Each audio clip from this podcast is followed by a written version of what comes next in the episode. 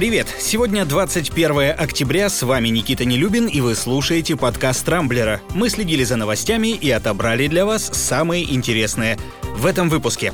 В Москве закрыли знаменитую Бауманку. За что и надолго ли? Северный поток-2 опять пытаются перекрыть?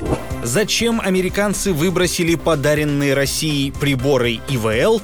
Жители подмосковной Ивантеевки против технологий будущего. Кто победит? И названы самые страшные фильмы с точки зрения науки.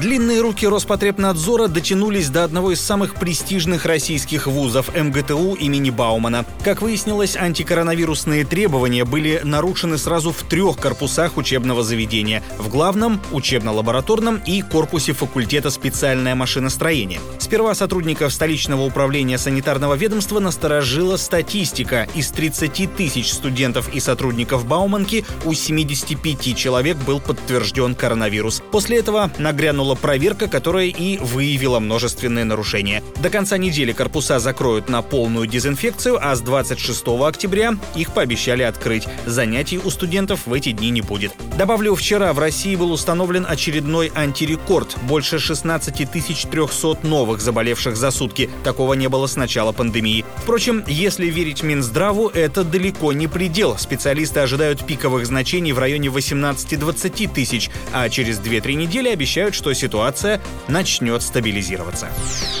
США предприняли очередную попытку помешать строительству газопровода «Северный поток-2». Накануне Госдепартамент объявил о расширении санкций. Они коснутся компаний, которые предоставляют услуги или финансируют установку оборудования на судах, прокладывающих трубу. При этом о моментальном введении ограничений речи пока не идет. В Госдепе также обвинили Москву в том, что она использует «Северный поток-2», чтобы создать зависимость от российского энергоснабжения, а затем использовать ее для расширения своего своего влияния, попутно ослабив безопасность Европы и подорвав национальную безопасность США. О том, что санкции помимо России попутно заденут и страны Евросоюза, которые вложили в строительство магистрали немалые деньги, в Белом доме, видимо, предпочитают не думать.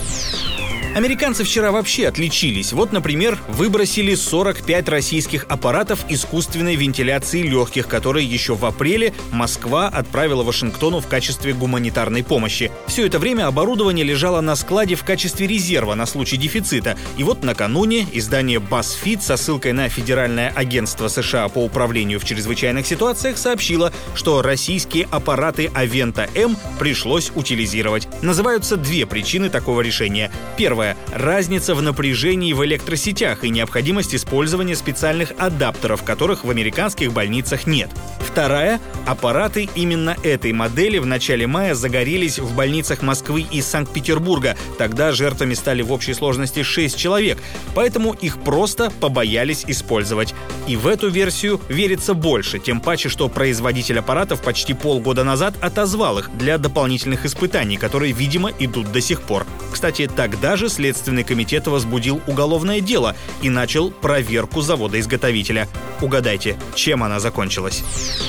Тем временем за свое здоровье всерьез обеспокоились жители подмосковного города Ивантеевка. Дело в том, что в одном из районов, прямо посреди жилых домов, местный оператор инфраструктуры для компании связи решил установить телекоммуникационную вышку. Саму палку поставили еще в декабре прошлого года, однако только сейчас стало известно, что на ней будет установлено оборудование для 5G. Узнав об этом, жители района вышли на борьбу с вышкой. Они опасаются, что излучения от нее могут негативно влиять на ДНК человека. Напомню, ранее несколько ученых из Израиля и Европы заявили, что магнитный шум от 5G якобы способен вызывать массовые мутации, выкидыши, изменения метаболизма, онкологию, повреждения ДНК и кучу других неприятных вещей. После этого в нескольких странах, в том числе европейских, прошли массовые акции против установки таких вышек. Однако, судя по всему, прогресс не остановить. Сети пятого поколения развернуты уже во многих странах мира, а во всех российских городах-миллионниках суперскоростная скоростная мобильная связь должна появиться к 2024 году. Ивантеевка с 80 тысячами жителей в эту категорию вроде как не попадает.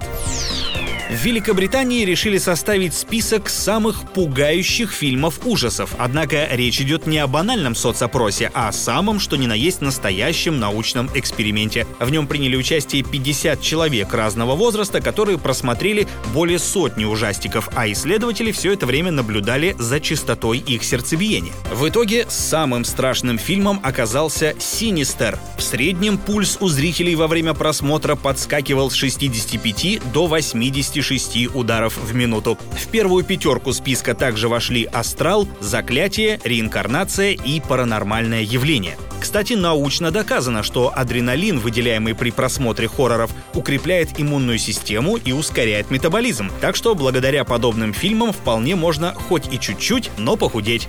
Главное, чтобы нервная система выдержала.